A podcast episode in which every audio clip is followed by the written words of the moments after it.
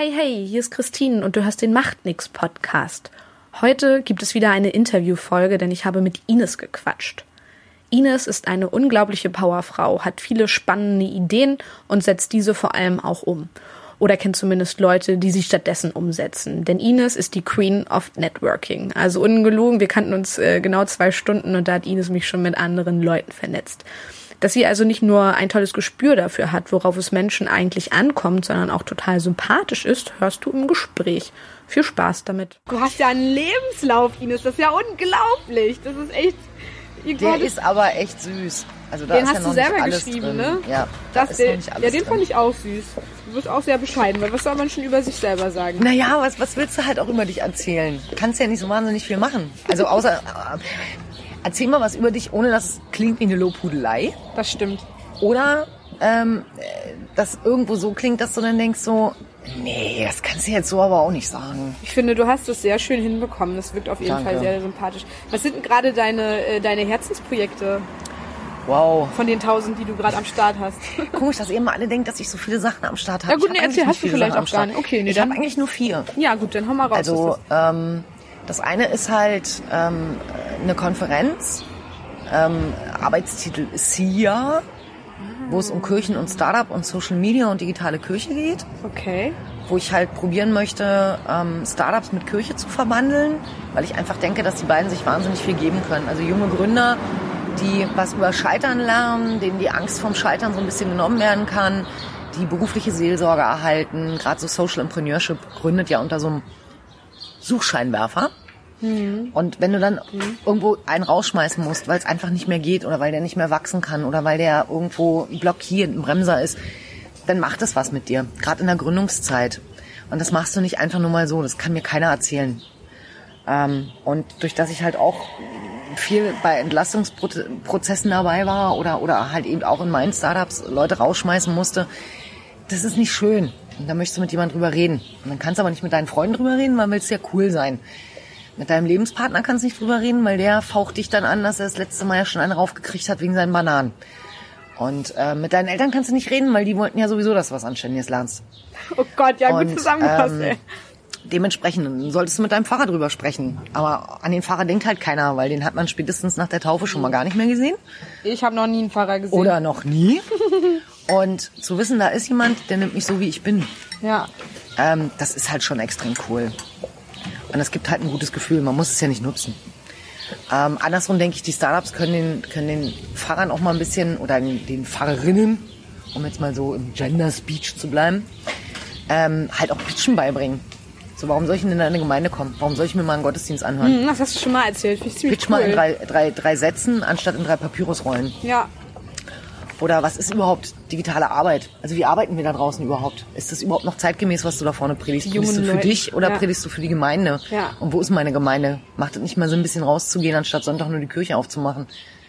Marketingkonzept funktioniert seit 2000 Jahren. Das läuten die Glocken. Ja. Aber die Frage ist, wer kommt? Und wie sieht diese Verbindung praktisch aus? Denn auch so durch regelmäßige Veranstaltungen. Also ich meine, klar ist einmal die Konferenz und da dann halt sozusagen als Netzwerkplattform, dass sie sich kennenlernen. Also gar einfach nicht mal wirklich zu gucken, kann ich mit denen überhaupt was anfangen? Also können die gegenseitig was miteinander anfangen? Ja. Ich hoffe, dass es christliche Startups gibt, die sagen, hey, finden wir cool. Ja. Um auch so ein bisschen von dem Netzwerk zu partizipieren, weil Kirche natürlich auch immer ein riesen Netzwerk hat. Mhm. Auch zum Prototyping ist Kirche einfach großartig.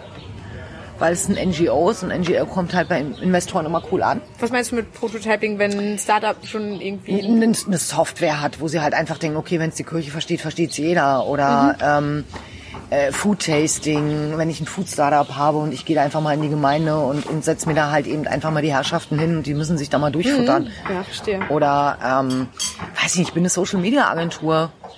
Und bestehe jetzt irgendwo aus 3 Leuten und brauche einen Kunden, aber kann damit leben, dass Kirche halt keine Kohle hat, mich zu bezahlen.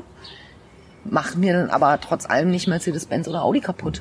Ja. Weil die unterhalten sich ja auch untereinander. Ja. Oder ich bin halt ein Friseurladen, der sich aufgemacht hat und versuche halt darüber neue Kunden zu gewinnen. Mhm. Und übernehme halt so eine Art Patenschaft, also dass sie halt sich halt gegenseitig unterstützen, so ein partnerschaftlichen Verhältnis, das eine partnerschaftliche so, Kooperation. Ich finde das richtig toll. Also es klingt genauso, wie ich mir sowas irgendwie vorstellen könnte, weil ich diese, also da hast du, glaube ich, auch super, super viel Erfahrung, aber ich finde, das klingt alles immer noch so idealistisch. Ja, idealistisch und ideal, nicht ideologisch. Ist es auf alle Fälle. Die Kirchen sind dabei. Also ich hatte beim Kirchentag ganz viele super Gespräche mit Landeskirchen. Ja, cool. Weil die ja alle da irgendwo in Berlin rumgetobt sind. Jetzt muss ich halt einfach nur schauen, dass die Startups drauf abfahren. Dass die da irgendwo so ein bisschen ihren Benefit drin sehen, ihren Bonus drin sehen. Und dann steht dem Ding für 2018 nichts im Weg. Meinst du, die Kirchen sind dabei, weil das ein Generationsding ist? Also das stelle ich mir gerade vor, dass das, also für mich ist das immer, wirkt das immer, dass da sehr viele, also kann absolut falsch sein, weil ich mich so im Kirchenkontext nicht so doll aufhalte, aber dass da eher ältere Leute statt junge Leute sind und dass Startups ja wirklich einen neuen Wind reinbringen können, oder ist es eine definitiv falsche Annahme von mir? Nein, also es ist schon ganz klar Zielgruppenakquise. Ja. Logisch. Also die wissen auch alle, die 70, 75, 80-Jährigen, die da jetzt drin sitzen, die werden da nicht mehr lange sitzen. Und zum anderen ist da halt auch eine neue Generation Pfarrer und Pfarrerinnen nachgewachsen. Da ist eine neue Generation Mensch in der Kirche, die also ganz klar sagen, Facebook ist wichtig, Twitter wäre cool, es gibt Twitter-Gottesdienste. Wie läuft das ab? Das habe ich noch nie gehört, geil. Zum einen twittern Leute halt im Gottesdienst das mit, was der Pfarrer da vorne erzählt.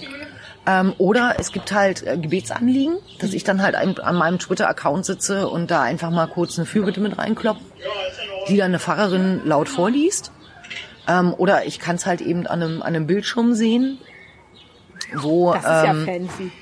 Sachen halt einfach dran stehen können. Das ist soweit fancy, bis irgendeiner das dann auch entdeckt und dann der Meinung ist, er müsste Penis. Dann halt Penis. Aber ich glaube, wenn das dann erstmal durch ist und keiner darauf reagiert, dann ist das auch wieder ganz cool. Also das hast du ja überall. Das hatten wir ja auch auf der TinCon das erste Jahr, dass die Leute halt irgendwas twittern konnten und dann wurde das halt gezeigt und dann kam natürlich auch andauernd Penis und Ficken und weiß ich nicht was und die Kids standen halt nur davor, haben halt so müde gelächelt, weil ist nichts Neues. Ja jetzt auch nix, was sind jetzt nicht so im realen Leben von Trollen erfahren. Kirche geht da natürlich noch ein bisschen panisch mit um, aber ich glaube, wenn das dritte oder vierte Mal durch ist, dann ist das auch nur noch so müde Lächeln. Und nochmal, wir reden ja auch über die Zielgruppe, die jetzt vor Ort sitzt. Und wenn du die nur weit genug von der Wall entfernt sitzt, dann lesen die das sowieso nicht. Hast du eine Brille vergessen? Genau, dann nehmen wir einfach vorne an der Kasse, aber es gibt ja keine Kasse. Man kommt ja kostenlos rein, aber nicht mehr kostenlos raus. Man nimmt den einfach vorne an der Kollekte einfach schon mal pauschal die Brille ab. Sie müssen den Fahrer heute nicht sehen. Okay. Wir singen heute laut. Ja. Egal was. Singen Sie einfach mit. Und für was ist es geplant? 2018? Sind da schon, also was steht da oder schon alles fest? Oder was kannst du schon so sagen? In meinem Kopf wird's großartig. In meinem Kopf ist die ganze Location schon einmal durch und die ganze Konferenz schon mal einmal durch und ich bin, glaube ich, schon im nächsten Jahr. Okay, aber steht Termin schon so? Das ist alles noch in der Terminfindung? Und Terminfindung, gucken. Ich will halt natürlich nicht zu allen anderen Events hier in Berlin irgendwo so ein Abfallprodukt sein oder so ein Trittbrettfahrer. Ich möchte schon relativ unique haben. Ich denke, wir reden hier irgendwas über Juni, Juli 2018.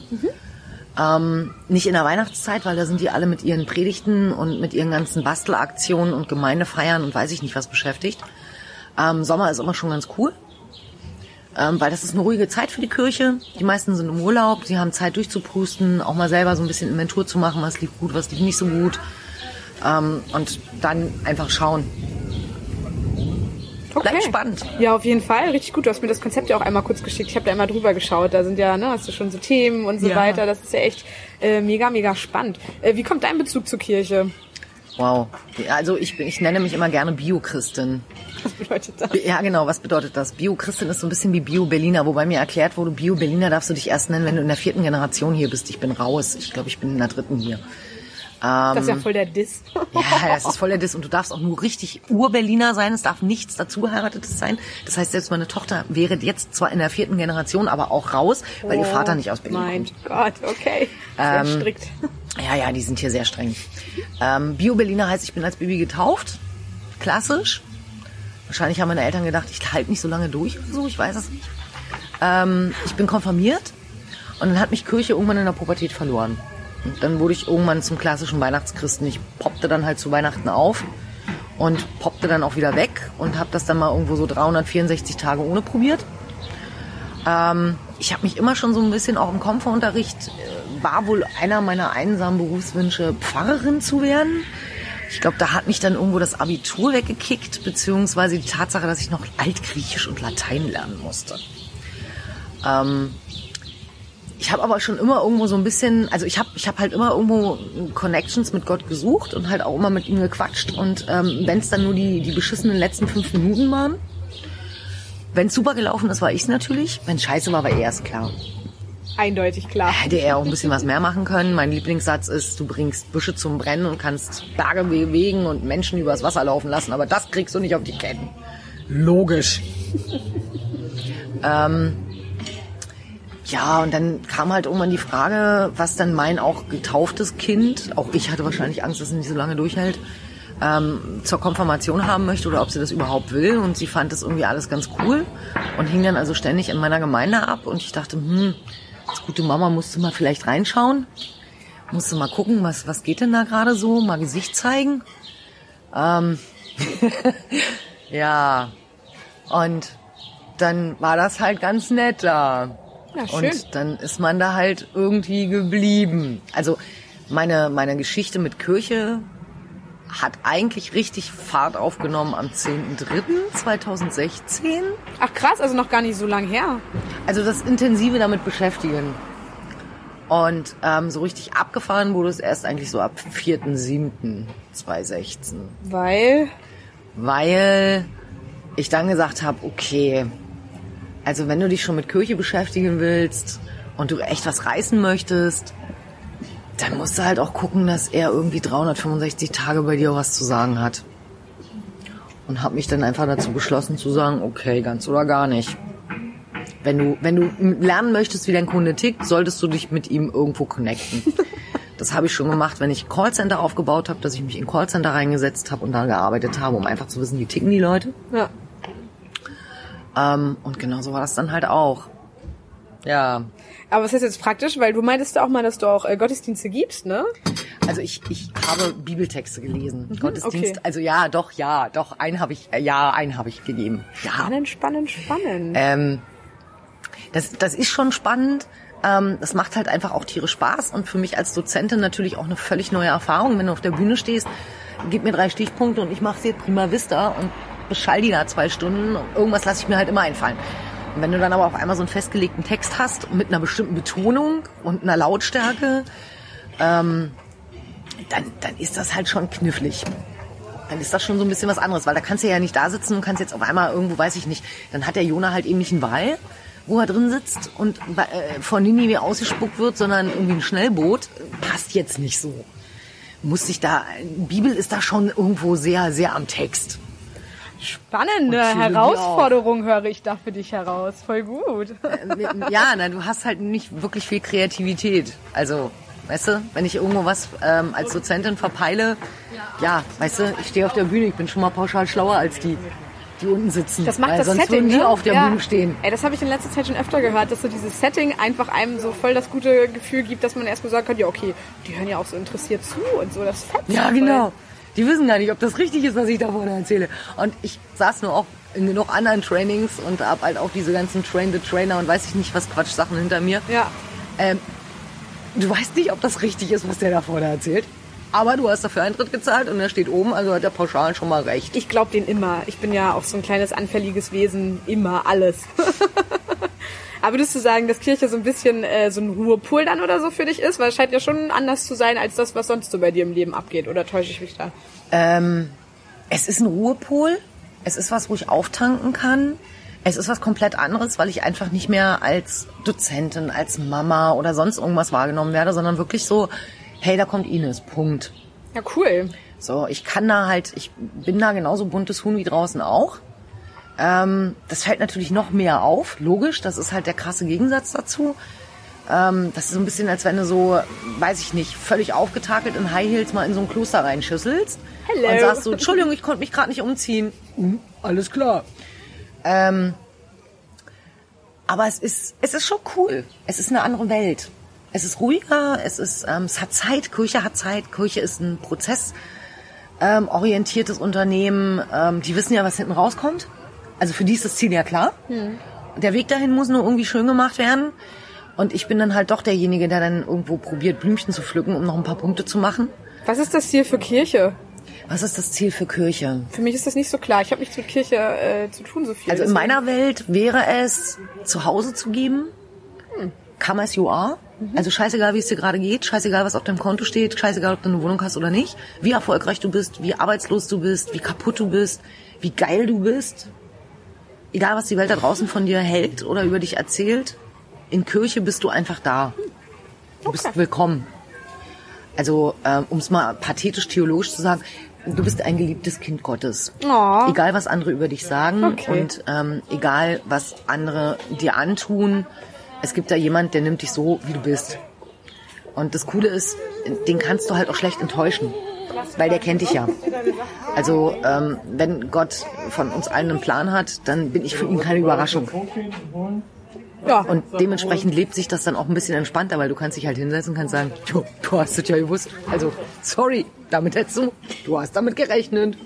Und die anderen Sachen sind eher so zielorientiert statt prozessorientiert oder auch nicht so? Guck dir unsere Gesellschaft an, hör schneller weiter. Du hast halt eine bestimmte Figur, du hast ein bestimmtes Essen, du hast eine bestimmte Musik, du hast einen bestimmten Style. Zu allem musst du halt irgendwo ein Statement abgeben und musst dich halt auch dem weltlichen Statement anpassen. Ja, absolut, das stimmt. Und wenn du da nur einen Schritt auf die Seite trittst, dann bist du halt schon aus bestimmten Gruppen wieder mal raus. Also, weiß ich nicht, wenn der Gothic auf einmal anfängt, neonfarbene Ohrringe zu tragen und sich über Kanye West oder Rihanna zu unterhalten, dann ist der einfach mal raus. Mhm. Ja, das hatte ich in letzter Zeit auch ganz oft. Ich möchte es irgendwann mal in meinem Leben so weit schaffen, dass ich wahrgenommen werde als Person und mit den Fähigkeiten und tollen Eigenschaften, die ich habe, unabhängig davon, ob ich eine Frau bin oder nicht, was ich anhabe und wie ich aussehe. Das ist irgendwie so mein kleines Ziel im Leben und ich glaube, da wird es viele Hürden geben, die ich da meistern muss. Deswegen kann ich schon durchaus nachvollziehen, was du gerade gesagt hast. Und das ist, glaube ich, irgendwo, das bringt das, was ich eigentlich erreichen möchte mit Kirche, irgendwo so ein Stück weit auf den Punkt. Weil da sehe ich die halt ganz stark drin, also nicht nur in diesem ethik-moralischen, wie wollen wir später arbeiten, ist das okay, wenn eine alleinerziehende Mutter um 23 Uhr ihrem Chef noch eine Mail beantwortet, weil wir ja so vernetzt miteinander arbeiten, oder ist es okay, dass ich von 14 Tagen Urlaub 10 Tage am Laptop hänge? Ist das okay, dass ich als, verheiratete Frau mit 2 erwachsenen Kindern nach Neuseeland fliege, obwohl mein Single-Kollege richtig Bock drauf gehabt hätte, aber aufgrund seines Alters nicht darf oder was auch immer. Bis dann hinzu, dass Menschen so genau angenommen werden, wie sie sind. Mhm. Also egal, ob ich körperlich versehrt bin oder welche Haar- und Hautfarbe ich habe oder ob ich morgen früh aufwache und feststelle, ich bin nicht mehr Ines, ich bin jetzt Paul. Ja. Ich finde mich als Paul genauso klasse. Ja. Das ist halt irgendwo so mein Ziel. Einfach den Kopf von den Menschen aufzumachen und zu sagen, hey, du bist okay, so wie du bist. Ja, finde ich richtig. Es reicht, bist genug. Und alles andere ist halt nur Benefit. Ja, voll gut. Zurück zur SeaYa nochmal. Was ist denn das, was für eine Gesellschaftsform ist denn das, wenn das eine deiner Firmen ist? Nee, das ist eine Konferenz. Also ich habe 3 Firmen. Ich habe einmal die Höragenten, da kümmere ich mich um Hörbücher, um Produktion, habe ein Tonstudio, mache den Vertrieb, bin halt offen für Self-Publisher, die halt ohne Verlagsanbindung fast 0 Möglichkeit haben, ein Hörbuch aus ihrem Buch zu machen. Ja. Dann habe ich die Red Hall. Die Red Hall macht so ein bisschen Tech, aber auch nur ganz, ganz klein. Also von App-Bau bis hin zu QR-Codes. Das ist so mein Lieblingstool für Informationen. Darüber haben wir schon mal geredet. So QR-Codes, wo ich halt wirklich alle Informationen hinterknallen kann. Ich habe halt ganz viele Imageprojekte hier in Berlin gemacht, wo wir QR-Codes für ausgewählte Orte benutzt haben, um mehr Informationen zu machen. Ein Tierpark in Gettorf hat das an seinen Käfigen, wo du mehr über die Tiere erfährst, als eben auf dieser Platte zu stehen hat, wo du Tierpatenschaften übernehmen kannst, wo du gleich fürs Tier spenden kannst. Genauso wie du es halt eben auch an Kunstobjekten machen kannst. Ne? Das kennst du selber, du latschst halt einfach durch die Gegend, kriegst Besuch und der Besucher fragt dich, boah, was ist denn das? Ist das Kunst oder kann das weg? So. Und du weißt es nicht. Und du kannst ihm auch darüber nichts sagen. Und dann kommt halt der Klassiker, ich denke, du wohnst hier. Ja, das heißt aber nicht, dass ich meine ganzen Kunstobjekte hier im öffentlichen Raum auswendig kann. Musst du aber. Musst du aber. So, wenn du jetzt aber siehst, oh, guck mal, da ist ein QR-Code, lass uns das doch zusammen erforschen. Dann hast du so ein bisschen so eine Mischung aus, hui, guck mal, Schnitzeljagd, Überraschungsei und cool, Infos, die ich noch nicht hatte. Werden QR-Codes noch genutzt? Also ja. Weil das ist so die Frage, mega. Ich glaube, als wir uns da mal schon drüber unterhalten, habe ich schon mal gefragt. Nicht. Aber gibt's da denn noch Statistiken? Weil ich habe ja sowieso, ich habe zwar ein Smartphone, aber halt kein mobiles Netz, deswegen bin ich vielleicht raus. Ich glaube, ich habe noch nie irgendwo einen QR-Code gescannt. Also, die BVG hier, ja? Also die Berliner Verkehrsbetriebe benutzen es für ihre Umweltmappen. Du hast statt einer Marke, das kann man jetzt weißt leider das Auto ganz schlecht sehen. Ach so, du meinst so die Abonnementkarten sind Umweltkarten. Genau, so eine Abonnementkarte, ja, wo ich halt monatlich, also es nennt sich Fahrcard, da ist ein QR-Code drauf und dieser QR-Code wird dann halt eben vom Controletti gescannt und der kann anhand des QR-Codes sehen, ob ich das Ding bezahlt habe oder nicht. Früher musste ich mir meine Marke draufkleben. Okay, ja, okay. Oder musst du halt ein Ticket ziehen und jetzt habe ich da halt einen QR-Code drauf. Ja. Konzerttickets werden über QR-Codes verkauft, ja. Plakate haben QR-Codes, um noch mehr Infos zu kriegen. Flixbus. Alles supi. Flixbus. Ja. Ich druck mir das schnell aus, ich habe es auf dem Handy. Das Coole ist, dieser QR-Code ist ja eigentlich nur eine Einkaufstasche. Das heißt, der muss halt zu irgendeinem Ziel führen auf irgendeinem Server. Mhm. Die Inhalte innerhalb dieses QR-Codes, das heißt, das, was der User dann sieht, kann ich täglich, stündlich, minütlich, sekündlich austauschen. Mhm. Hauptsache, ich habe die gleiche Internetadresse. Mhm. Mehr ist es nicht.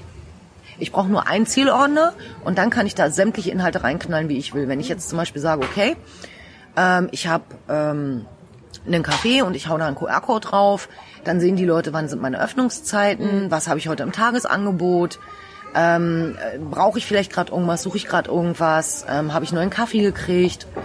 Eine App heißt immer wieder Werbung, Werbung, Werbung, weil, Überraschung, ich mittlerweile gefühlte 5.350.000 Apps in einem Store habe. Und jeder versucht natürlich irgendwo seine App anzubieten, weil seine App natürlich die coolste ist. Das heißt, ich muss immer wieder diese App bewerben. Der QR-Code ist sichtbar für alle. Ich gehe an irgendwas vorbei, sehe dieses Grauteil und denke, oh, cool, krass, scannen. Ich brauche keine Werbung dafür. Okay, ja, das stimmt, ich verstehe das schon, aber also klar, definitiv so Konzerttickets und Bustickets, da kenne ich zwar keinen Code, aber da habe ich auf jeden Fall den Code, der genutzt wird, also du hast schon recht, also es war gerade ein bisschen gelogen, dass ich gesagt habe, nee, ist alles gut. Aber also, halt das so ist auch, Kindergarten zum Beispiel würde sich das total anbieten, weil wenn ich als Elternteil unterwegs bin, um mir einen Kindergarten zu suchen, dann mache ich das meistens nach der Arbeit, Überraschung, da hat selten ein Kindergarten offen. Ja. Jetzt stehe ich also vor diesem Kindergarten und habe maximal noch die Öffnungszeiten. Und wenn ich ganz großartig bin, dann kann ich vielleicht sogar noch in eine Fensterfront reingucken, was ist denn das Spielzimmer. Mit einem QR-Code kann ich mir den Grundriss angucken, kann mir die Erzieher angucken. Der muss mich ja nur auf die Homepage führen. Mehr muss er ja nicht machen. Ja, das stimmt. Ja. Und schwuppdiwupp kann ich mir das alles angucken, kann vielleicht noch einen Kontakt hinterlegen und kann sagen, hier, herzlich willkommen, ruft mich mal an. Gutes Konzept. Ja, das macht irgendwie schon Sinn, okay. Ja. Und das waren... Ja. Das war meine zweite. Und die dritte, die Spree-Surfer GmbH... die soll sich zukünftig um Events, Konferenzen, Barcamps, Workshops, Vorträge kümmern. Die hatte eine Investitionsplattform, Welcome Investment. Im Hintergrund, da ging es ganz klar um Crowdinvesting. Das ist ja auch was mich jetzt schon seit 10 Jahren begleitet. Das Thema Crowd und Finanzierung und Marketing. Und durch das Crowdinvesting halt... von bestimmten Playern einfach bestimmt wird und die das auch richtig gut machen, haben wir uns dann halt einfach hingesetzt und haben gesagt, okay, der Betreiber oder beziehungsweise der Inhaber der Firma möchte nicht mehr. Habt ihr Bock, meine Firma zu übernehmen? Und wir haben gesagt, okay, alles klar. Spannend, spannend. So kommt man zu 3 Firmen. Ja, krass. Okay, und das mit der SeaYa-Konferenz sind sozusagen gerade so deine 4 Herzensprojekte. Fasse ich es richtig zusammen die oder so? SeaYa ist mein Herzensprojekt. Ja, achso, okay. Dann halt NewWork, Arbeiten 4.0, Crowdwork, weil ich da halt auch in den Expertenrunden von Frau Nahles und vom Berliner Senat gesessen habe. Also Arbeiten der Zukunft. Wir wollen in Zukunft arbeiten, digitales Arbeiten. Ja. Weil ich ja eine 16-jährige Tochter habe. Ich weiß, ich klinge jünger. Definitiv. Und ich kann nicht wahnsinnig viel jetzt noch für ihre Zukunft machen. Aber ich kann vielleicht probieren, einfach Weichen zu stellen und zu sagen, okay, wenn ich die Expertise habe und das Wissen habe und Bock drauf habe, die Zukunft der Arbeit zu gestalten, dann sollte ich es jetzt machen. Aber was ist NewWork? Ist das auch eine Konferenz oder ist das ein Konzept, bei dem du mitarbeitest? Oder? Na, NewWork ist neues Arbeiten. Das ist eigentlich Arbeiten auf entspannte Art und Weise, sinnerfüllt, nicht mehr zweckerfüllt, soll Menschen ins Unternehmertum bringen. Das heißt, selbst die jetzt angestellt sind, sollen im Idealfall einfach auch an den Entscheidungen des Unternehmens partizipieren. Und sollen einfach auch Tools zur Verfügung gestellt kriegen, die ihnen einfach das Arbeiten leichter machen und nicht erschweren. Hierarchien sollen einfacher werden. Mitarbeiter würden unten viel mehr reißen, wenn sie nicht durch 5 Etappen müssten, um sich einen Zettel unterschreiben zu lassen. Voll, ich kenne das ja, ich bin ja Schule, ne? Absolut ja. Verwaltung. So, ey, und wenn du da einen drin hast, der drauf guckt und denkt, oh Kacke, das könnte so anstrengend werden, das könnte uns so viel Geld kosten, habe ich jetzt gerade keinen Bock drauf, dann ist das Ding schon tot, bevor es überhaupt beim Chef ankommt. Ah, okay, ich verstehe, das ist Konzept und da bildet ihr auch mit der IHK war das dieses Training aus, ne? Also genau, also wir sind jetzt gerade dabei, mit den IHKs bundesweit über die DIHK ein Konzept zu machen, weil wir mit denen halt eben schon den zertifizierten Crowdfunding-Manager gemacht haben, sind die halt auf uns zugekommen und haben gefragt, ob wir auch NewWork, den NewWork-Manager machen können. Ist natürlich ein bisschen knifflig, wenn man drüber redet, dass das Unternehmen sich in der Zukunft flexibel weiter verändern, weil da kannst du natürlich jetzt sagen, okay, ich mache jetzt einen Kurs und eigentlich könntest du den ein halbes Jahr später durch neue Arbeitsprozesse, durch neue Arbeitstools schon wieder neu machen.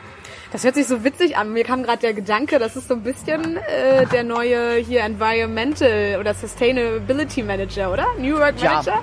Also das sind halt eben auch neue Arbeitsformen, wenn du überlegst. Ja. Wenn das wirklich stimmt, was Herr Brecht von sich gibt, mit dem ich übrigens immer noch einen Kaffee trinken möchte. Wenn Sie das hören, Herr Brecht, ich bin immer noch in Berlin, ich bin immer noch zu haben. Ich hätte gerne immer noch einen Kaffee mit Ihnen. Wohnt der in Berlin? War keine Ahnung. Der war in Lüneburg. Ich glaube, er wird mir bestimmt noch nicht verraten, wo. Ich habe von ihm gerade das Buch gelesen, hier Sophie, Welt, Gott und die Schule. Und ich weiß nicht. Ja, und ich liebe seine Ansichten zur digitalen Arbeit. Ich bin genau wie er der Meinung, 50% der Jobs werden wegfallen, aber 60% davon werden sich neu erholen und werden einfach neue Jobs bringen. Mhm. Also keiner hätte vor 10 Jahren gedacht, dass wir den Social Media Manager mal studieren werden. Ja, definitiv nicht. Aber keiner hätte auch dran gedacht, dass man mit einem Telefon alles machen kann, außer telefonieren. Ja. Also, dass man wirklich einen Taschencomputer irgendwie mit sich rumschleppt.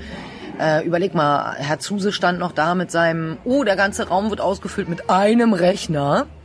Das wird sich nie durchsetzen. Ja, heftig, ne? Und schwuppdiwupp haben wir jetzt halt ein Teil, was du in die Tasche stecken kannst und damit kannst du alles machen. Hammer. Ja. Und genauso werden sich halt eben auch neue Jobs irgendwo entwickeln. Virtuelle Assistenten gibt's jetzt auch schon Kurse für. Was ist das? Das ist das, was früher die Bürodamen gemacht haben, wenn du ihnen 5er in die Hand gedrückt hast und gesagt hast, ich brauche mal eine Adresse und jemand, der ans Telefon geht und so tut, als wenn er ich bin. Das nennt sich jetzt virtuelle Assistentin und kann von zu Hause aus gemacht werden. Das hört sich illegal an. Nein, das ist nicht illegal. Das ist einfach nur eine Büroadresse gekauft, wenn du Homeoffice gemacht hast und gesagt hast, okay, ich möchte aber, dass die Leute denken, ich sitze am Kudamm.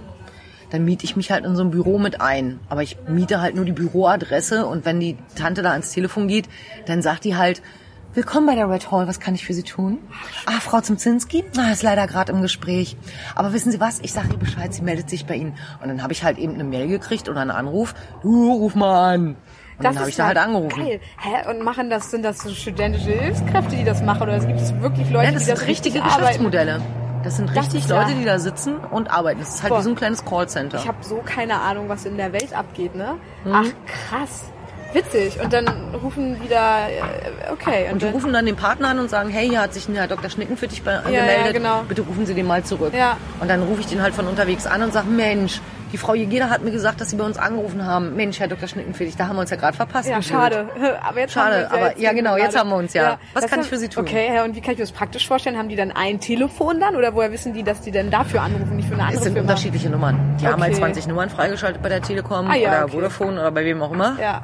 Und die unterschiedlichen Endungen sind halt unterschiedliche Firmen. Oder die haben halt ein optisches Signal. Ja, okay. Da leuchtet dann halt irgendeine Tastatur auf oder so. Ja. Ach krass, das war mir gar nicht bewusst. Okay, ja gut, das ist halt so ein Prestige-Ding, ne? Klar. Das ist dann natürlich für Startups immer ganz cool, wenn die halt sagen, wir sitzen eigentlich noch bei Mutti am Küchentisch, aber wir wollen halt schon die Großen sein. Und wenn ich dann sage, okay, ich sitze halt im Prenzlauer Berg, ich kann es mir eigentlich nicht leisten, aber da sitzt halt ein Büro, was meine Nummer hat. Ja, Hammer. Okay, aber wenn es dann irgendwie so zu Meetings und Treffen, na okay, kann man ja außerhalb machen oder so Coworking-Sachen. Da fragt ja auch kein Mensch mehr nach. Also sorry, mich hat schon ewig keiner mehr gefragt, wo sitzen Sie denn oder in welchem Büro wollen wir uns denn treffen oder soll ich dann zu Ihnen kommen? Ja, und wo triffst du dich dann mit denen? Auch in einem Café? Oder in einem Café, Coworking-Space. Also je nachdem, was gearbeitet werden muss. Wenn ich halt sage, okay, wir machen halt Brainstorming oder wir setzen uns halt hin und arbeiten ein Konzept aus oder machen einen Workshop, dann gibt es halt einen Coworking-Space. Ja. Und wenn es dann halt einfach nett sein soll, dann halt in einem Café, wie jetzt hier im Wohnraum oder in irgendeinem anderen Café in Berlin oder in einem Hotel und dann ist halt gut. Ja, nice. Boah. Verrückt. Ja, ich bin ja spannend. Vielen Dank für die Hilfe. Okay, also zweites Herzensprojekt ist quasi NewWork, was ja auch überhaupt nicht irgendwie greifbar ist so wirklich für mich. Also weil für dich ja wahrscheinlich, es ist ja allumfassend oder sehr umfasst halt viele Kriterien. Also man kann es halt gar nicht mit so einem Projekt, also ich glaube Projekt ist auch eigentlich das falsche Wort. Projekt kannst du dazu nicht mehr sagen. Nee. Also es ist halt A, es ist eine Lebenseinstellung und B, ist es eigentlich nichts anderes als das, was ich die letzten 20 Jahre ja auch irgendwo immer wieder gemacht habe. Arbeiten von wo und wann ich will und kann. Ja. Bis dahin mit wem ich will. Ich kann mir das Team agil zusammenstellen. Ich kann das Team aber auch genauso gut wieder auflösen, wenn das Projekt durch ist. Ja. Bis hin zu, ich kann in Neuseeland arbeiten, aber ich sitze halt in Berlin und ich muss mich halt nur auf eine Uhrzeit irgendwo einigen. Und mit dem Fernarbeiter kann ich sogar fast vor Ort leibhaftig erscheinen, indem da halt dieses Tablet auf Stange und Rädern mit reingefahren wird. Und ich bin der beliebteste Kollege, weil ich keine Kekse esse. Aber andersrum, wenn die Tür zu ist, ist die Tür zu, ne? Ja. Habe ich keine Arme, kann ich nicht raus. Ja. Ja, okay, verstehe. Aber das waren die zwei Sachen. Was sind die anderen beiden? Da fehlen noch zwei. Ich hab halt so diverse kleine Projekte, wo ich halt immer wieder denke, so, boah, das ist schon cool. Ich bin halt gerade dran, mit einem ziemlich großen Unternehmen Hörbücher in die Ohren ihrer Kunden zu bringen. Nice. Und zwar über eine relativ coole Aktion. Ich möchte das halt gerne über Ticketautomaten machen. Was für ein Ticket? Ach so, du meinst... Du ziehst halt ein Ticket für eine Fahrt und dann kannst du dir halt für 5 € ein Hörbuch holen. Oh. Und dann bist du halt die ganze Fahrt über mit diesem Hörbuch bespaßt. Und dieses Hörbuch wechselt halt einmal im Monat. Das heißt, du hast so ein bisschen so, jeden Tag, einmal im Monat eine neue Welt und kannst halt immer wieder an den Automaten gucken, haben die jetzt schon ein neues Hörbuch oder nicht. Und damit, kannst du dir dann halt einmal im Monat ein neues Hörbuch holen. Exzellentes Beispiel für Kreativität. Das ist ja unglaublich. Das ist eine Verbindung, die ich mir nie hätte einfallen können. Überleg mal, du sitzt im Bus. Ja, das macht total Sinn. Du fährst jetzt irgendwo, ne? Du hast ja erzählt, du fährst 8 Stunden nach Berlin. Ja. Ja, wo andere Leute denken, ey, da wäre ich im Laufen schneller. So, und dann sitzt du halt in dem Bus und dann kannst du eigentlich nicht so wahnsinnig viel machen, weil du kannst dich zwar ins WLAN einloggen, aber da hängen dann halt, siehst du, du hast Podcast gehört. Ja. Andere würden dann halt gerne ein Sachbuch oder ein Hörbuch hören. Du benutzt leere Zeit mittlerweile zur Wissensfüllung. Ja. Das heißt, so Excel für Dummies wäre jetzt genau perfekt. Ja. Es gibt unterschiedliche Lerntypen. Jemand, der muss hören, der muss sehen, der muss mitschreiben können. Kannst du machen, kannst du hören, kannst du mitschreiben. Weil du hast ja jetzt die Hände frei, musst also kein Buch lesen.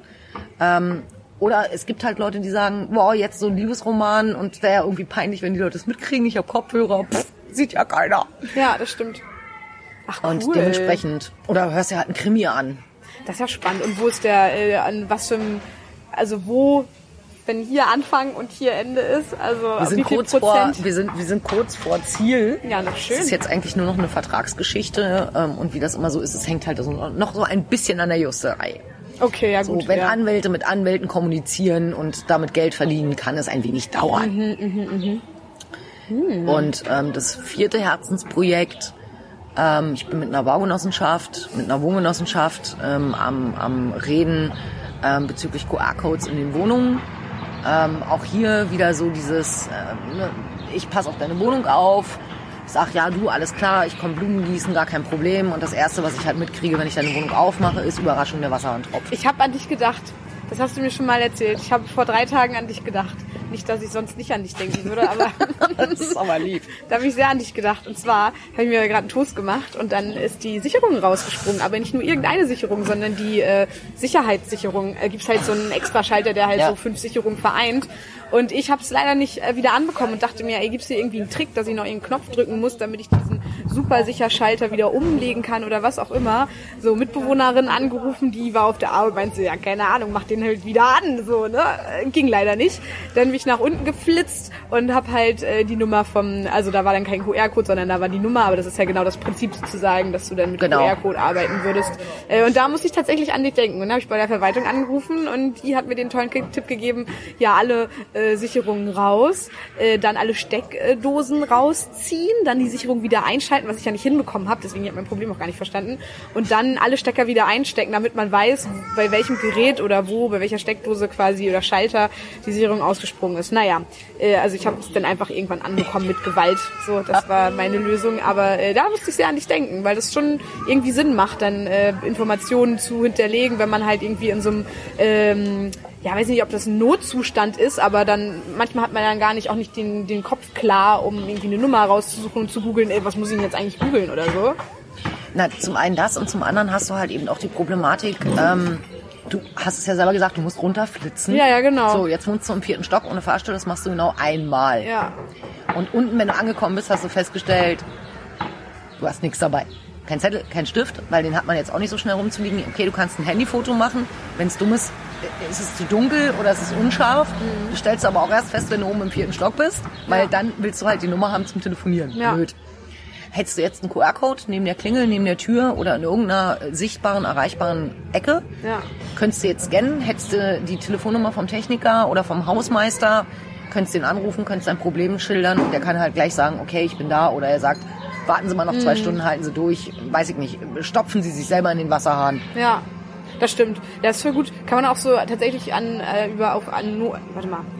man kann das übertragen auf Notfälle. Weil mein Papa hat auch schon mal tatsächlich bei der Auskunft angerufen in einem Notfall, weil er die Nummer vom Kranken war, also von 112 wusste er ja nicht, war ja da gerade in dem Moment nicht in der Lage so.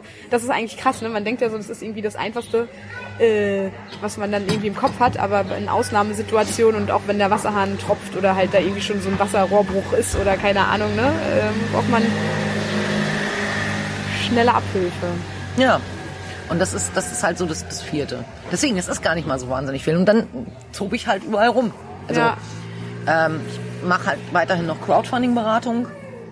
Ich habe da jetzt halt auch gerade einen Hersteller, der halt ein neues Produkt auf den Markt bringen möchte und das halt eben als Marketing-Tool benutzt, weil nichts anderes ist Crowdfunding. Crowdfunding ist eigentlich nur Marketing mit angeschlossener Finanzierung. Mhm, ja. Du hast halt ein neues Produkt, du brauchst eine Marktanalyse oder du willst das Ding halt generell erstmal so in die Köpfe der Leute bringen.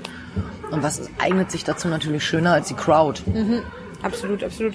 Ich bin mir sicher, ich habe jetzt noch ein paar andere Fragen, aber ich bin mir ziemlich sicher, das, was du mir gerade erzählt hast, hast du bestimmt schon 5000 Mal anderen Leuten auch erzählt, weil das ja sehr spannend ist und du ja auch, um deine Projekte da umzusetzen, ja auch Partner brauchst und die ja auch die Informationen brauchen. Deswegen habe ich jetzt noch ein paar andere Fragen mitgenommen. Ja, sehr gerne. Zumindest hoffe ich dann, dass du die Antworten noch nicht so oft gegeben hast. Wie kommt das denn, dass du so ein umfangreiches Interesse hast und das halt dann auch letztendlich so umsetzen kannst, dass du beruflich halt einfach so coole, tolle Projekte machen kannst? Wie das kommt? Ja, ich finde das nämlich voll spannend. Bleib neugierig. Also ich habe klassische Einzelhandelskauffrau gelernt. Mhm. Und schon da wusste ich ganz genau, extrovertiert wie ich bin, Büro wäre es nicht gewesen. Also ich bin ja noch in dem Luxus groß geworden, du hast 2 Bewerbungen abgeschickt und beide haben Ja gesagt. Ach, geil.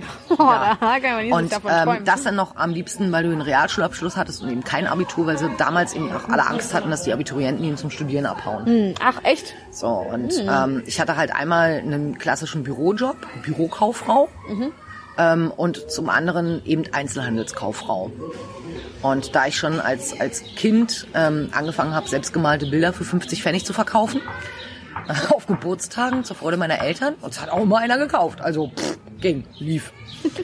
Dachte ich halt, okay, das ist es vielleicht irgendwo. Guckst dir halt einfach mal an und wenn nicht, hast du halt immer noch Büro. Und bin da halt auch sehr schnell irgendwie ins Tun gekommen. Also ich habe halt angefangen, Fenster zu dekorieren, was eigentlich so gar nicht mein Job war als Azubi. Bin dann, habe halt sehr schnell immer wieder festgestellt, was funktioniert halt nicht. Bin dann irgendwann in der Werbeabteilung von meinem Unternehmen gelandet. Von da aus bin ich dann in Werbeagenturen gewesen, bei einem Radiosender, bin dann bei einem Personaltrainer gelandet, habe meinen Verkaufstrainer gemacht, habe dann Verkaufstrainings gemacht, habe auch da schnell mitgekriegt, es ist eigentlich nicht der Mitarbeiter, sondern es ist eigentlich meistens derjenige, der über ihn gesessen hat, der geschult hätte werden sollen. Ja, ist ja oft so. Dadurch habe ich halt immer wieder mit dem Thema Führungskraft, Leiterschaft, wie will ich geführt werden, beschäftigt, wie würde es in meiner Welt gut funktionieren. Ich sage immer mit Absicht in meiner Welt, weil das heißt ja nicht, dass es für andere Leute funktioniert ja. oder dass andere es auch gut finden müssen. Ja. Ja, und dann habe ich halt immer wieder geguckt, Mut zur Lücke. Auf was habe ich jetzt gerade Bock? Was macht Spaß? Dann treffe ich halt auch alle Nase lang immer irgendwelche Leute, die halt irgendwas total Cooles, Megamäßiges machen, wo ich dann da sitze und denke so, wow, wie kann ich die jetzt am besten connecten mit irgendjemandem, den ich auch noch kenne? Ja. Und habe dann angefangen, ein Netzwerk aufzubauen, was relativ gut funktioniert. Ja, in den Genuss bin ich auch schon gekommen. Ja. Da kannte ich dich 2 Stunden und du hast mich da schon vernetzt mit Personen. Das dachte ich mir, geil, genau. Voll gut. Aber richtig krass, weil das ja du ja dann auch richtig schnell checkst, worauf es der Person ankommt, was schon ziemlich krass ist. Also das finde ich ist schon eine sehr gute Eigenschaft, aber es ist vielleicht auch einfach dein krasser Erfahrungswert von 10, 15 Jahren Netzwerken oder irgendwie so. Also erstmal Dankeschön. Ich bin halt lösungsorientiert. Also ich bin halt derjenige, der die Burg stürmt, während die Schlauen halt noch im Zelt sitzen und beraten und planen. Was natürlich manchmal etwas kräfteraubend ist und was manchmal natürlich auch etwas gefährlich ist, weil wenn du dann losrennst und feststellst, dass die Burg immer größer wird und du denkst, oh, blöd, Helm vergessen. Aber jetzt bin ich gerade am Laufen, was soll's. Es kann halt funktionieren, muss nicht. Und sich halt auch auf den anderen einlassen. Mhm. Also wirklich interessiert sein, neugierig sein. Was macht der? Was ist das für eine Person? Ja. Und wenn es halt nur eine Erzieherin ist, dann ist es eben nur eine Erzieherin. Aber auch die hat irgendwas, wo ich denke so, boah, krass, geil. Ach, das ist zuhören, lernen und gucken, wo findest du irgendwo einen Andockpunkt für deinen Stecker, wo du sagst, okay, hier passt's. Das ist so schön, dass du das gerade sagst, weil ich das auch so ein bisschen versuche, mit dem Podcast umzusetzen. Deswegen freut es mich ja auch immer voll, wenn ich mich mit Leuten unterhalten kann. Bin auch sehr erfreut, dass du heute da bist, weil das nämlich mega spannend ist. Und deswegen heißt der Podcast auch so ein bisschen Machtnix Podcast, weil das ist unglaublich, wenn du Personen einfach so drauf ansprichst und sagst, hey, hast du nicht mal Lust, eine Stunde irgendwie vorbeizukommen und vielleicht über das Thema zu reden oder irgendwie ein Thema, was dich gerade interessiert? Und dann kommt ganz oft immer so die Rückmeldung, ja, was soll ich denn schon so erzählen? Und das ist überhaupt nicht spannend, was ich erzähle. Und das ist immer so, ja, macht nichts, du hast auf jeden Fall irgendwas Tolles zu erzählen. Und da haben wir eine sehr ähnliche Einstellung. Das finde ich richtig cool. Ja, weil jeder hat halt eine spannende Geschichte. Voll, der total. Eine, ich versuche immer wieder, mich mit Leuten über ihren Beruf zu unterhalten, gerade mit denen, die halt nicht so glücklich sind. Ja. Und ich sage immer, okay, schreib auf, was du richtig gut kannst. Und wenn du super klasse im Schränke sortieren bist, weil du einfach einen Farbblick hast und der Schrank danach aussieht wie geleckt, also wie bei einem Katalog plus Klamotten, die halt alle farblich sortiert sind oder nach Jahreszeiten, was auch immer. Mhm. Auch das werden wir später irgendwann mal brauchen, weil wir immer mehr durch das digitale Arbeiten immer mehr Dienstleistungen abgeben. Und wenn dann eben ein professioneller Schränkeeinräumer um die Ecke kommt, der halt einen Zehner die Stunde dafür haben möchte und 2 Stunden dran sitzt, dann passt's halt. Ja. Es gibt ja jetzt, also ich sag mal, Wohnung putzen ist nichts Neues und Essen nach Hause bringen ist auch nichts Neues. Ja. Und warum nicht Schränke einräumen? Und wenn du das geil kannst und damit deinen Lebensunterhalt bestreiten kannst und auf einmal viel glücklicher bist, weil du nach deinem Talent und Berufung liebst, großartig. Letztens habe ich eine Werbung gesehen, weil du gerade sagst, Essen nach Hause bringen, dass irgendein Essenslieferservice damit geworben hat, dass sie ja auch in den Park liefern. Das fand ich irgendwie ein bisschen abstrus und dachte mir, krass, das ist für mich so komplett neues Level an Essenslieferungen. Also ich nutze das auch so nicht, weil ich normalerweise mein Essen mir alleine mache oder halt irgendwo in der Dönerbude mein Falafel essen gehe. Und dann dachte ich mir, krass, okay, liegst du im Sommer schön im Park, die Pizza dahin bestellen. Genau. Why not? Was ja eigentlich auch eine logische Schlussfolgerung ist und ich mich jetzt natürlich eher hinsetze und denke, wieso kommen die jetzt erst auf die Idee? Ja, ja, genau. Also dachte ich auch, es macht schon Sinn. Weil du sitzt halt mit 4, 5 Freunden irgendwo rum und dann sitzt du halt nochmal rum und nichts zu trinken, hast du dir vielleicht genug organisiert und irgendwann kommt halt so dieses, boah, wollen wir jetzt nochmal irgendwo essen gehen? Ja, wohin? So, und dann geht's los. Ja. Der eine möchte das nicht, der andere will aber wieder hier und da hat jetzt gerade ein neuer Laden aufgemacht. Ach nee, ich bin nicht so risikobereit. So, und wenn du dann halt eine App hast, wo du sagst, okay, cool, die liefern mir halt jeden Schlunz irgendwie in den Park. Und jeder kann das essen, auf was er gerade Bock hat. Ja. Ja, großartig. Perfekt. Du hast gerade irgendwie so ein schönes, also nicht irgendwie so ein schönes, sondern du hast gerade so ein sehr schönes Bild genannt, das mit der Burg stürzen. Ich finde, da gehört ganz viel Mut dazu, diese Burg zu stürzen. Das hast du ja bestimmt auch also gemerkt in den Jahren. Glaubst du, das ist so deine Erfahrung, die dich dann trotzdem da antreibt, die Burg zu stürzen, beziehungsweise praktisch runtergebrochen einfach neue Dinge auszuprobieren, dass dein Erfahrungswert dir sagt, okay, im besten Fall geht's gut aus und im schlechtesten Fall dann halt nicht. Oder, weil ich finde, das ist halt so mutig, aber es kann ja auch also im besten Fall wird's großartig und im schlimmsten Fall war es eine Erfahrung. Ja. So. Gut, okay. Also ich hab zu scheitern eine völlig eigene Einstellung. Also aus Fehlern lernt man. Ja, ich hoffe es immer wieder, stelle aber bei mir fest, ich scheine da relativ resistent zu sein. Also ich bin, glaube ich, auch jemand, der klassisch das 5. Mal auf die Herdplatte fest. Weil er sich ja von anderen nicht vorschreiben lassen möchte, man auf die Herdplatte zu fassen hat. Ich weiß, was Scheitern heißt. Ich weiß, was vor dem Nichts zu stehen heißt. Ich weiß, was richtig hartes Brot heißt. Ich weiß, was es heißt, kein Geld zu verdienen. Ich weiß aber auch, was es heißt, richtig viel Kohle zu verdienen, richtig zu protzen, also alles zu haben, was man haben will. Und trotz allem nicht abzuheben. Ja. Hoffe ich jedenfalls. Ja. Sollte ich das damals getan haben, tut's mir jetzt schon richtig leid. Oder immer noch. Ja. Ich mache mir, glaube ich, nie Gedanken darüber, was es an Risiko bürgen könnte. Also dazu bin ich, glaube ich, viel zu extro. Okay. Extros hören nicht so richtig auf ihre innere Stimme, weil sie einfach sagen, nee, ich muss einfach nur lauter sein. Wir denken ja auch nicht so wahnsinnig viel nach. Also wir denken schon nach, aber wir denken anders nach. Wir denken im Gespräch nach, wir entwickeln im Gespräch Konzepte, wir entwickeln im Gespräch Plan B bis Z. Ja. Und dadurch stürmen wir natürlich immer schneller los, als jemand, der halt, ich sag mal, klassisch Intro wäre und sagt, nee, ich muss da jetzt nochmal eine Nacht drüber schlafen oder ich muss da nochmal drüber nachdenken oder es war jetzt gerade ein bisschen viel Information, das muss ich sacken lassen. Ja. Oder können Sie mir das mal alles aufschreiben, dann nehme ich das mit nach Hause.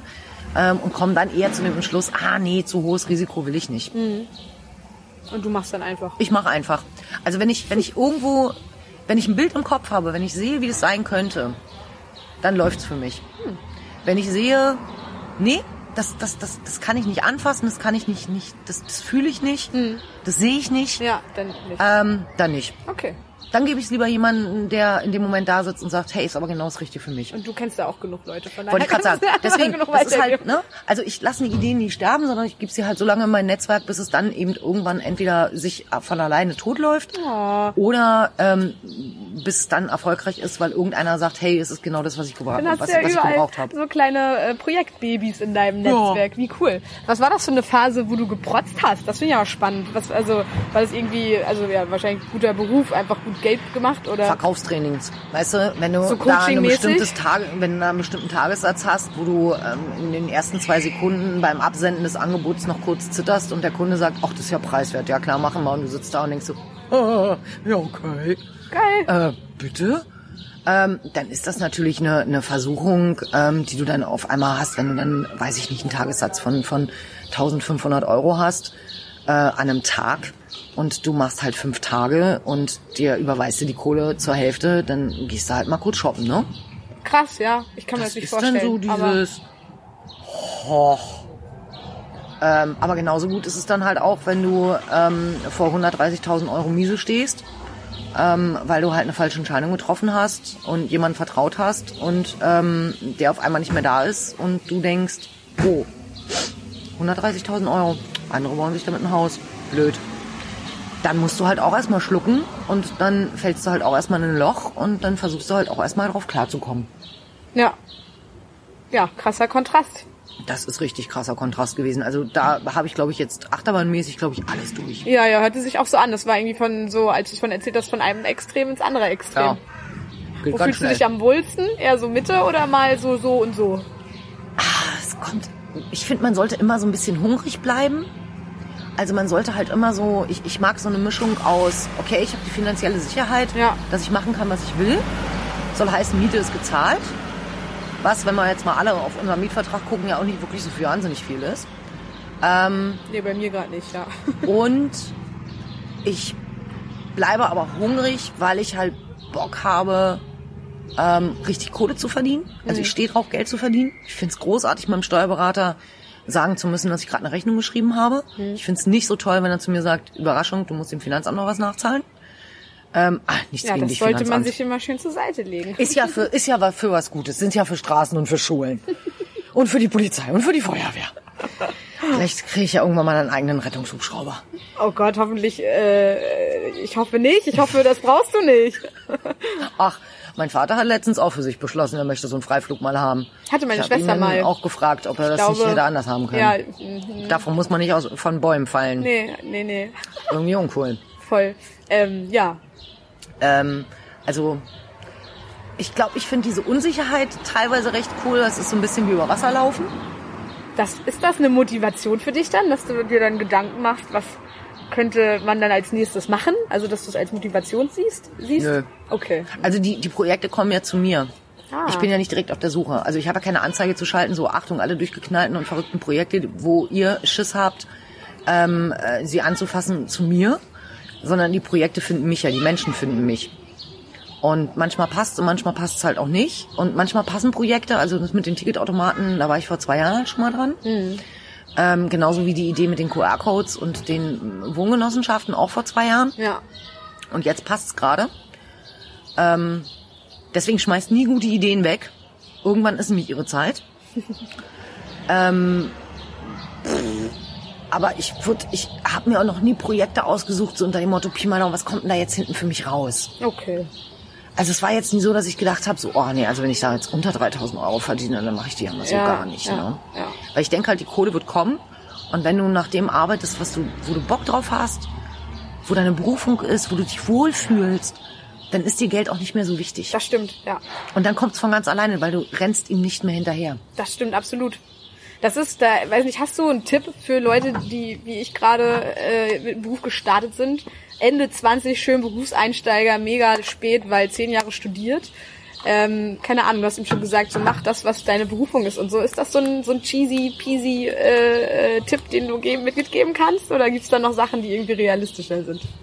Es ist ja realistisch. Also was, ganz ehrlich, was hast du in einem Job, wo du postest am Montag, ach schade, der Sonntag war so schnell alle. Was ist das für ein Job, wo du postest, thank God it's Friday? Was ist das für ein Job, wo du postest, boah, noch 3 Tage und ich bin endlich im Urlaub? Mhm. Was ist das für ein Job, wo du krank, in Anführungsstrichen, im Bett liegst, aber eigentlich keinen Bock hast und noch nicht mal ein schlechtes Gewissen? Ja. Was ist das für ein Job? Ja. Ich sage nicht, dass man 24/7 für seinen Job da sein soll. Das meine ich damit nicht. Aber ich meine, dass die Tage, die ich da gerne hingehe, doch bitte wenigstens ein paar Prozente über die Tage, wo ich keinen Bock drauf habe, liegen sollten. Also es gibt keinen Job, wo man in die Hände klatscht jeden Morgen und denkt so, boah, lieber Gott, danke, dass ich auf dieser Welt bin, dass ich das machen darf. Never. Ja, ein bisschen übertrieben. Aber es sollte wenigstens so sein, dass man sagt, okay, alles klar, ich könnte mir A, was Schlimmeres vorstellen und B, ich habe da eigentlich irgendwo immer noch Spaß. Und wenn es nur mit einer Sache ist, die ich rausgehe, weil der Kunde mir ein nettes Trinkgeld gegeben hat oder weil ich einen tollen Typen kennengelernt habe oder weil ich ein geiles Gespräch hatte oder weil das Kind, was die ganze Zeit nicht reden wollte, den ersten Satz gesagt hat und ich war dabei oder weil der Kunde glücklich war, weil sein Auto jetzt endlich fertig ist und er jetzt endlich mit seiner Mutter in Urlaub fahren kann oder weil mein Nachhilfeschüler endlich eine 1 geschrieben hat. Klar, ja. Es war nur ein blöder Hausaufgabentest, aber er hat eine 1 geschrieben und er ist so stolz. Wo ich irgendwo mit was Positivem nach Hause gehen kann.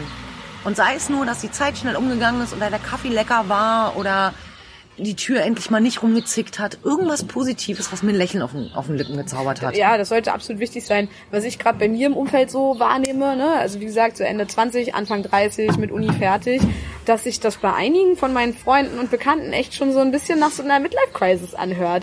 Also weil die in Jobs arbeiten, die halt momentan nur zur Finanzierung da sind. Ne? Also jetzt halt nicht so ein sinnhafter Job, sondern weil du musst halt irgendwie deine Miete bezahlen, du musst halt irgendwie deinen Kühlschrank voll machen. Und so. Ja, genau. Und da merkst du halt schon dieses, du musst halt irgendwie. Ja. Das ist genau der Job, der Kacke ist und wo sie eigentlich kündigen sollten, weil innerlich haben sie es ja schon.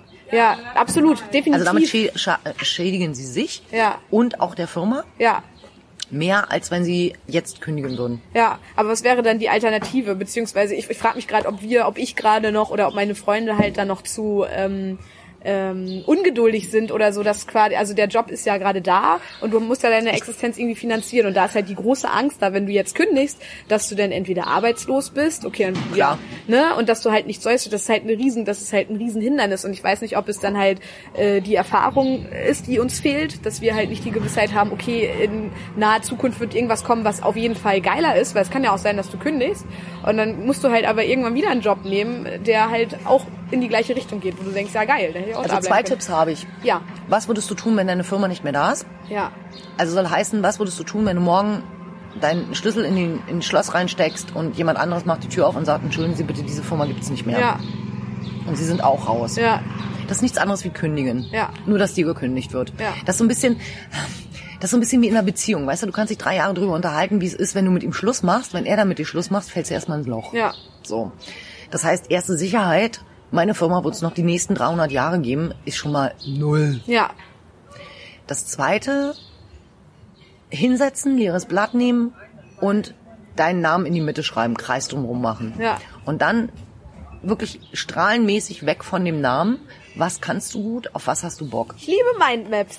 Ist das die Sache, die du als Coaching auch anbietest, was du mit deinen Gründern da machst? Genau, Mindmap und einfach zu gucken, wo liegen denn meine Talente, wo liegen meine Begabungen? Genau, Mindmap, perfekt. Ein absoluter Mindmap. Und dann einfach zu schauen, okay, was fehlt mir denn noch dazu? Ja. Und dann vielleicht auch nochmal in den sauren Apfel zu beißen und zu sagen, okay, studieren habe ich jetzt nicht mehr Bock drauf, aber vielleicht bietet es ja die Volkshochschule an. Ja. Jetzt sitze ich bis 16, 17 Uhr in meinem Job. Okay, dann muss ich mal einfach den Arsch hochkriegen und mal abends was machen. Ja. Oder ich mache ein E-Learning. Ja. Oder ich mache irgendein Webinar mit. Ja. Wobei ich Webinar ätzend finde, aber ich mache ein E-Learning. E-Learning ist gut. Ja. Oder ich melde mich in irgendeinem Seminar an oder ich mache nochmal eine Schulung mit und dann muss ich halt mal einen Urlaub für opfern. Überraschung, wir haben auch Bildungsurlaub. Absolut, ja. So, 5 Tage und dann muss ich mich da mal reinsetzen. Ja, richtig gut. Okay, also bei dir ist halt dann irgendwie so mit Aktivismus und Initiative nach vorne einfach. Ja, ich kann mich hinsetzen und kann natürlich hoffen, dass mir irgendjemand noch den Job auf einem goldenen Tablett irgendwo vorbringt. Wird nicht passieren. Ja. Das stimmt. Also das ist so ein bisschen, weißt du, das sind so diese frustrierten Mädels, die dann in einer Bar sitzen und hoffen, dass der Typ, der jetzt gerade einen Cola spendiert hat, auch der Typ ist, der sie mit nach Hause nimmt, heiratet und schwängert. Ja, absolut. Meinetwegen auch nur schwängert. Ja. Oh Gott, er soll mich wenigstens nach Hause mitnehmen. Ja, ja. Okay, er zahlt die Coke. Also, ne, je länger du da sitzt, umso niedriger werden ja deine Ansprüche. Und das finde ich halt ganz furchtbar, weil das gibt man auch seinen Kindern weiter. Ja. Und dann immer fragen, auf was berufe ich mich denn an meiner Sicherheit? Ja.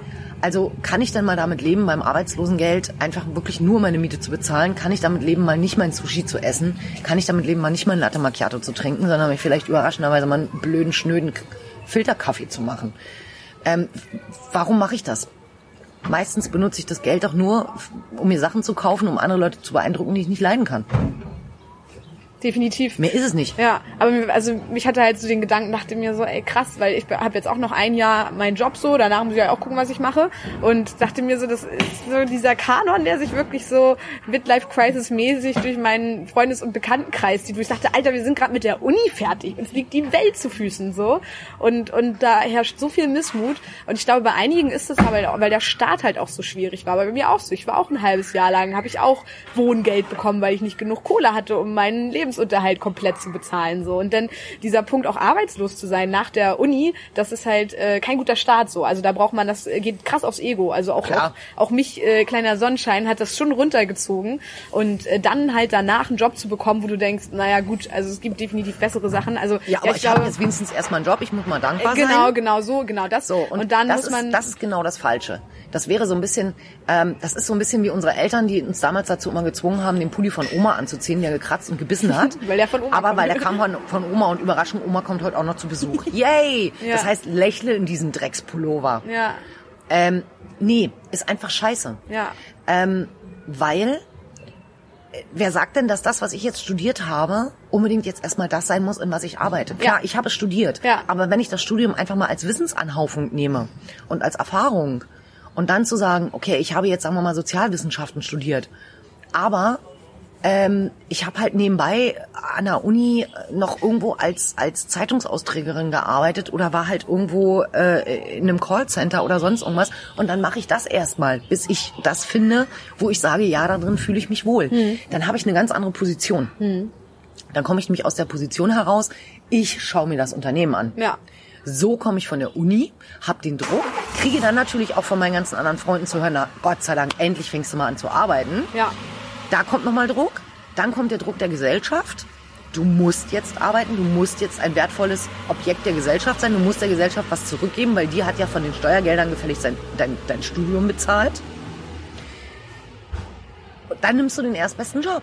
Ja, na, und dein eigener Druck ja auch. Also klar. Ich habe so viele Freunde, wo echt so der Punkt war, dass die sich halt selbst gar nicht genügen konnten. Also es ist irgendwie ganz schön krass manchmal. Deswegen, ich finde das gerade total gut, dass du das sagst, weil das halt von einer Person zu hören, die halt ein bisschen älter ist es halt cool und nicht irgendwie so, also ein bisschen älter meine ich jetzt nicht böse, sondern ein bisschen älter als ich. Jetzt halt nicht 3 Jahre älter, sondern, oh Gott, Thema wechseln. Ich meine jetzt nicht 3 Jahre älter. Sondern 10 Jahre älter. Bis Ende 30. Das ist immer noch sehr geschmeichelt.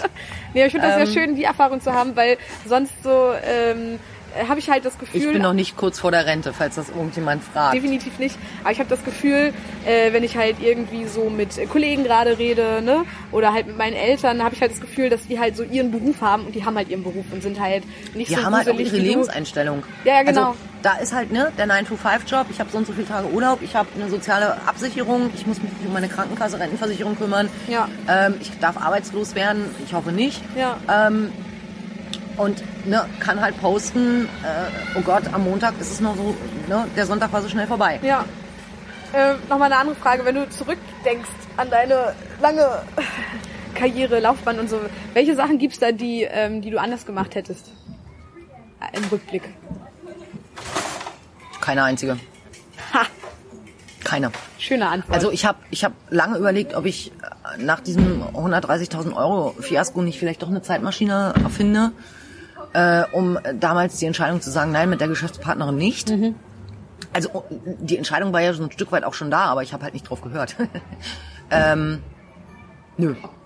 Weil auch das die Erfahrung ist, die mich zu dem gemacht hat, was ich heute bin. Mhm.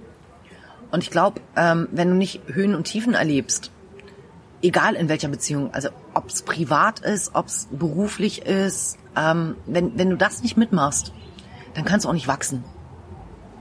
Und ich glaube, das Spannende sind nämlich genau die Kacksituationen.